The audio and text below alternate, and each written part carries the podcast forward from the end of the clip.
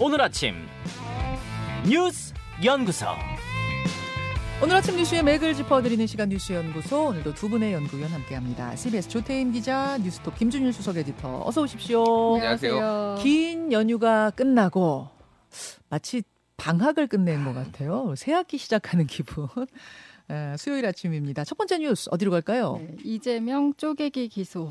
검찰이 이재명 대표에 대해서 위증교사 혐의에 대해서만 우선 기소하겠다. 뭐 그런 이야기가 지금 나오고 있어요. 네, 그러니까 왜 이런 전망이 나오냐면 이번에 그 기각된 구속영장에 이재명 대표에 대한 혐의 세 가지가 있는데 백현동 개발 특혜 의혹, 쌍방울 대북 송금 의혹, 위증교사 의혹 이렇게 있는데요. 법원이 이 각각에 대해 소명의 정도가 다르다고 그때 봤었어요. 네. 이 중에 위증교사 혐의에 대해서는 법원도 이제 검찰의 주장을 받아들였거든요.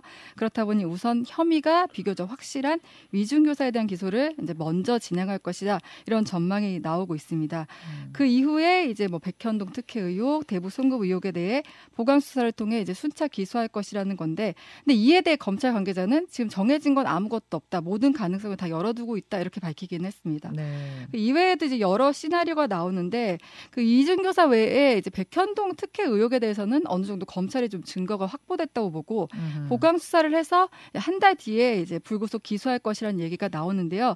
그럼 이제 대북 송금은 원래 사건을 수사 하던 수원지검에 다시 돌려보내서 지금 다른 의혹들, 뭐 쌍방울 구- 그룹의 불법 후원금 의혹들과 함께 영장을 재청구할 가능성도 이제 언급되고 있습니다. 예. 그런데 이렇게 만약에 분리 기소, 쪼개기 기소를 하면은 이제는 이 대표를 둘러싸고 이제 사법 리스크도 사법 리스크인데 더 구체적으로 재판 리스크가 본격화될 수 있다 이런 얘기가 나와요. 지금 공직선거법 위반과 관련해서 재판이 진행 중이고 이번 주부터 이제 대장동 특- 개발 특혜 의혹과 관련한 재판이 본격화하거든요. 네. 여기에 위중교사, 백현동, 쌍방울까지 하면은 재판이 세개에서 최대 다섯 개까지 늘어날 수 있다 이렇게 보기 음. 때문에 그럼 일주일에 한 세 번까지도 이제 대표가 법원에 출석할 수 있다 이런 얘기가 나오고 있습니다. 네. 검찰 수사 상황은 그렇고 정치 얘기를 좀 해보자면 이재명 대표가 이제 단식 끝내고 계속 병원에 있었는데 이르면 오늘 복귀한다 이런 얘기 네, 나오네요. 그러니까 이 대표 아직 이제 입원 치료 중이고 아직 몸 상태가 완쾌한 상황 아니고 안 좋은 상태인데요.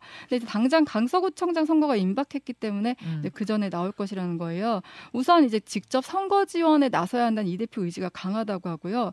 근데 어쨌든 지금 건강 상태에 따라 달라질 수 있는데 사전 투표가 당장 모레 금요일이잖아요. 그래서 이르면 오늘 아니면 늦어도 음. 금요일에는 이제 선거 지원 유세에 나설 것이다 이렇게 전망되고 있습니다. 네. 국민의힘은 지금 김기현 대표가 추석 연휴 내내 계속 강서구를 찾았었고요. 네. 민주당도 이제 홍익표 원내대표가 찾고 있긴 하지만 아무래도 좀 이제 무게감이 좀 다르다 이런 얘기가 나오고 있거든요. 음. 그리고 이제 또 연휴 기간 동안 이 대표가 제안한 영수회담을 두고도 여야 논쟁 계속 됐잖아요. 국민의힘은 영수회담 제의가 이 영장 기각을 무죄로 포장하려는 얄팍한 전술이다라고 하면서 여야 대표 먼저 만나는 게 우선이다라고 반대를 했고요. 연휴 동안 이에 대한 언급이 없었던 대통령실이 어제도 특별히 드릴 말씀은 없 다면서 지금 무반응 상태입니다. 자, 어우 현안이 많아요. 김준일 에디터 예. 하나하나 좀 보죠. 일단 검찰 수사부터 보면은 네. 어 뭐 분리기소가 아예 뭐 사례가 없는 건 아니에요. 네. 뭐 이런 사례들이 이제 뭐 있기는 합니다만 일정 일, 일반적으로 이제 영장을 구속영장을 청구한 때 다 묶어 가지고 했으면은 일반적으로 다 묶어서 합니다. 그러니까 지금 검찰의 고심을 이제 볼 수가 있는 거죠. 연휴 때도 다 이랬다고 해요. 음. 어, 그 검사들. 어, 어, 다 예, 출근해가지고 전부 다 지금 사건 기록 다 검토하고 그만큼 이제 구속영 어, 이재명 대표 구속영장 기각에 대한 충격파 이게 이제 검찰에도 좀 미쳤다 이렇게 보면 될 것 같고 그러니까 이게 이제 아까 그 조태 기자가 얘기를 했지만은 일부는 서울중앙지검에서 했고 일부는 수원지검에서 했어요. 음흠. 그러니까 이거를 이제 영장을 묶으면서 이거를 서울중앙지검 그한 군데서 보통 이거를 묶어서 해야 되거든요. 음. 근데 이걸 이제 수원지검 특히 이제 쌍방울 대북송금 같은 경우는 수원지검에서 했는데 이거가 가장 지금 취약하게 나와가는 그 법- 법원의 영장 그러니까 실질 심사 때 가장 이제 다툼의 여지가 있다라고 나왔잖아요. 예. 그러니까 이 부분이 유죄를 받아내기에 지금 상당히 미흡하다라고 음. 지금 검찰 내부에서도 본 것 같고 그래서 이제 이거를 이제 분리기소 이제 한다라는 건데 이게 재판 과정에서는 다시 합쳐질 수도 있어요. 사실은 이게. 음, 병합이 될 예, 병합이 있죠. 될 수도 있지만은 그러니까 아까 얘기했지만 이재명 대표가 이제 법원에 출석해야 되는 횟수가 훨씬 늘어나 초반에는 굉장히 늘어날 가능성이 네네. 이제 높다 이렇게 봐야 될 것 같습니다. 그래서 이게 이제 다른 사안들 또 묶어가지고 이를테면 뭐 지금 이재명 대표 그러니까 수사했던 것 중에 하나가 뭐 정자동 뭐 이제 호텔 특혜 의혹 뭐 이런 것도 있거든요. 음. 이런 것까지 묶어 가지고 다시 기소를 할 그러니까 뭐 이제 다시 기소하고 아니면 이제 구속영장을 청구할지 뭐 이런 걸 좀 봐야 될 것 같고 네. 영수회담은 그냥 서로 그냥 뭐 자신들의 주장만 지금 되풀이 되는 것 같습니다. 변화 음. 입장이 변화가 없어요. 제가 이제 뭐 예전에 사랑의 짝대기가 서로 어긋났다 뭐 이렇게 얘기를 이제 표현한 적이 있는데 계속 이제 어긋나고 있는 거죠. 내가 만나고 싶은 사람은 다른 사람이고 아, 사랑이 있긴 있는 건가요? 예, 그러니까 뭐 있다고 치면은 예. 이제 근데 이제 제가 눈에 띄는 거는 그러니까 여당에서 이를테면은 이재명 대표가 먼저 여야 대표 회담을 해야 된다라고 하면서 그 비판의 수위가 너무 높아요. 그러니까 음. 회담을 해야 된다라고 한- 하면서 이렇게 강도 높게 비난을 하면은 누가 만나겠습니까? 그러니까. 어허. 그러니까 뭐 이게 뭐 근데 이재명 대표도 뭐 비판을 했지만 이건 정부를 비판을 해 정부의 실정을 비판을 한 거지 그런 건 아니거든. 예를 들면은 박수영 의원 같은 경우에는 여의도 연구원장이고 지도부거든요. 근데 페이스북에다가 영수회담은 잡범이 대통령급으로 폼 잡고 싶은 것 이렇게 이제 이재명 대표는 이제 잡범으로 이제 비유를 했단 말이에요. 음. 그러니까 이름 누가 만나겠습니까? 그러니까 그냥 서로 좀 기싸움을 좀 세게 하고 있다라고 이제 보면 될 것 같고 일단 어제 그 이균용 대법원장 후보자는 이제 뭐 이미 이제 거의 부결 가, 네. 가능성이 상당히 높고 오늘 의원총회에서 일단 결정을 한다라는 거고 민주당이 그렇죠. 그리고 이제 뭐이 김행 여성가족부 장관 같은 경우에는 사실 오늘 뭐 이제 청문회가 열리기로 했는데 이게 국민의힘이 이제 반발을 하고 있는 거는 이거를 일정을 같이 합의를 안 했다라는 건데 민- 내일입니다. 예, 예, 네, 예, 내일이요. 청문회는. 예, 네. 그건 내일이죠. 음. 네, 내일입니다. 죄송합니다. 근데 이제 이 부분에 있어서는 이제 계속 안 들어가는 게 오히려 더 불리하다라는 판단이 있다라는 거예요. 국민의힘 그러니까 내부에서도. 네. 인사 장관 인사 청문회를 하는데 야당이 보이콧하는 건 봤어도 여당이 보이콧하는 거는 본 적이 없어서 음. 지금 정말 로 국민의힘이 보이콧하고 안 들어갈 건가? 이게 좀 이게 이게 갸우뚱해요. 정해진 건 아니죠, 조태인 기자. 정해진 건 아니고 확정된 건 아니죠? 원래 사실 오늘 원내대책 회의가 없기 때문에 예. 이 그거에 대한 입장을 밝힐 기, 그 기회가 없잖아요. 그래서 이제 어제 연휴 끝에 이제 예. 회의를 한 것으로 보이는데 거기서 이제 이 얘기를 한 거예요. 이 얘기가 나온 건 사실인데 확 정을 하진 네. 않았거든요. 음. 어떻게 될 걸로 보세요, 김준일 에디터는? 근데 지금 김행 후보자가 나온 의혹 자체가 너무 많고 이게 해명이 안 되고 심지어는 자신의 주식을 인수하면서 회사 돈으로 인수했다라는 뭐 이런 내용까지 나오면 이거는 거의 범죄거든요. 배임 뭐 이런 것까지 있어서 이거를 옹호한다라는 게 굉장히 여당 입장에서 힘들 겁니다. 그러니까 어. 사실은 그래서 그 힘들어서 보이 방어가 힘들어서 보이콧하려는 그러니까 정확하게? 의중을 모르겠어요. 그러니까 이게 정말로 야당이 단독으로 일정을 잡아서 안 들어가는 건지 음. 들어가봤자 이게 실익이 계속 없기? 실익이 없기 때문에 그런 것인지 그런 것도 좀 이제 선거에 안 좋은 영향을 끼칠 수도 있다 뭐 이렇게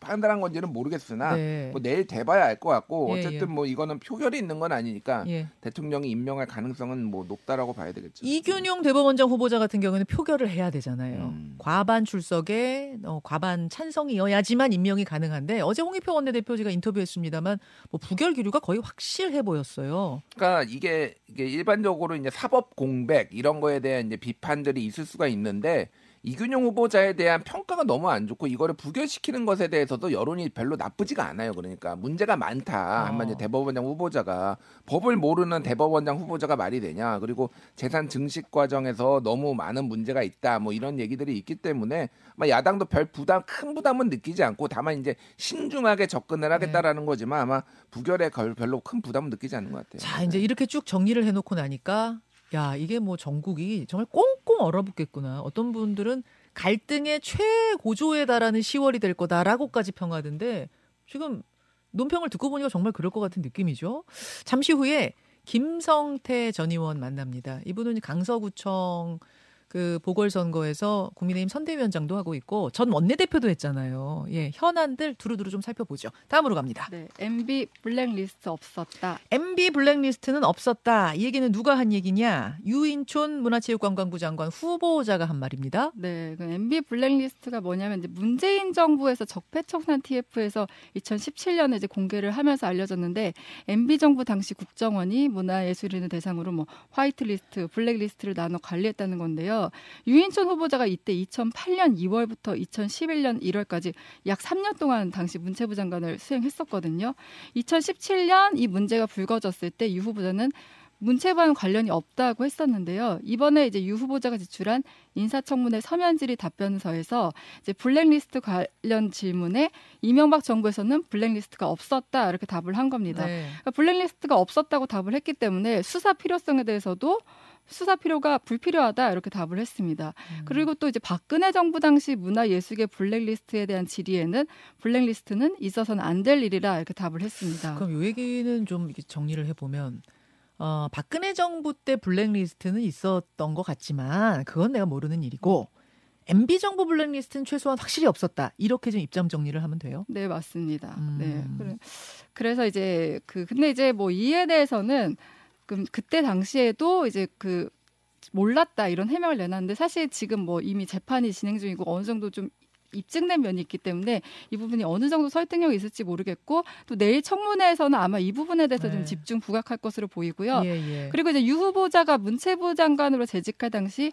기관장 사태의 종용과 관련한 이제 질문도 있었어요. 네. 근데 여기에 대해서도 일괄 사퇴를 종용한 바 없다고 답을 했는데 음. 그런데 이제 정치적으로 임명된 기관장의 경우에는 정권 교체 시 물러나는 게 바람직하다고 생각한다. 뭐 이 부분에 대해서는 국회 차원의 제도화 논의가 필요하다 이렇게 답을 하기도 했습니다. 그 부분이 유인촌 장관 후보자 인사청문회에서는 쟁점이 될것 네, 같고 네. 김행 여가부 장관 후보자 청문회 뭐 이야기 아까 잠깐 했습니다만 여기는 이제 불참을 하느냐 마느냐부터 이야기를 지금 정리해봐야 되는 네. 그런 상황. 김준일 에디터 예. 어떻게 될 것 같습니까? 일단 지난 9월 14일에 이제 유인촌 장관 후보자가 첫 출근을 했거든요. 그때 자전거 타고 쫙 오면서 네. 그때 그 무- 뭐라고 했냐면은 어 문화예술계 블랙리스트와 관련해서 제가 있을 땐 그렇게 큰 그런 건 없었는데 물론 약간의 대립적인 관계를 가지고 있었다라고 얘기하면서 제가 장관이 임명되면 그 문제는 다시 한번 잘 들여다보겠다 뭐 음. 이렇게 얘기를 했어요. 예, 예. 그때도 일단은 예, 약간 뭐 워딩이 조금 애매하지만은 그러니까 그런 건 없었다라고 이제 주장을 했던 건데 한번 들여다보겠다라고 했는데 음. 이제 잘 들여다보니까 이제 없었다. 없었다. 아까로 아, 이제 확실하게 이렇게. 이제 이어진 거죠. 그러니까 예, 예. 그래서 아까 전에 뭐 얘기가 나왔지만은 이게, 이게 왜 이런 일이 있느냐를 좀 설명을 드리면은 네. 이제 그 박근혜 정부 때는 이게 문체부에서 주도를 했어요. 이게 예. 부- 그래서 그때 이제 장관이나 관련된 이제 공무원들이 다 처벌을 받았는데 그렇죠. 요거는 이제 2017년에 이제 이제 요거 MB 국정 정부. 예, MB 정부 그러니까 2017년 문재인 정부 때 요거를 이제 들여다보기 시작했거든요. 네. 그래 가지고 그때 요 MB 정부 건을 MB 그렇죠. 정부 건을 이제 예. 들여다보기 시작하면서 요거에 대해서 이런 건이 있었다라고 근데 문건들이 막 나왔는데 이게 유인촌 장관 문체부에서 직접 개입 국정원에서 만든 거지 기- 직접 개입했다라는 증거가 없었고 음. 처벌을 안 받았어요 입건과 관련해서. 그렇죠. 그러니까 요거와 관련해서 그러니까 처벌을 안 그러니까 제가 잘 뭐 정확한 이유는 못 들어봤습니다만 야, 처벌도 안 받았는데 이게 무슨 음. 블랙리스트야. 뭐 이렇게 지금 주장을 하는 거라고. 말하자면 우리가 했던 증거가 있어? 이제 예. 이렇게 되는 거죠. 근데 이게 이제 MB 정부 때 아예 블랙리스트가 없다라고 주장을 하는 거거든요. 문체부에서 안 만들었다라고 얘기를 하는 게 아니라. 그런데 지금 엄청나게 많은 문건들이 국정원에서 만든 문건들이 있었고 그게 이제 이동관 홍보수석이나 여기에서 이제 참고나 이쪽에서 요청으로 있었다라는 게 있었고 문체부와 관련해서도 의혹이 있는 건데 이거를 이제 전면으로 부정하는 게 가능한 건지 그 그 많은 문건들은 무언지 그러니까 이 그러니까 문체부에서 안 만들었다라고 하면은 어느 정도는 법적으로 증명된 바는 없으니까 이해가 가는데 아예 존재 자체를 이제 바- 이게 뭐 이렇게 없었다라고 하는 거는 음. 이건 그러니까 거짓말 논란이 될 거예요. 이거는. 2단계로 쟁점이 되겠네요. 예. 그러니까 이것이 블랙리스트 문건이냐, 음. 있었던 거냐, 없었던 거냐, 이거 하나와 그래서 문체부가 거기에 관여를 했냐, 안 했냐, 이렇게 뭐 두 가지 정도로 인사 청문회에서 공방이 오갈 것 같습니다.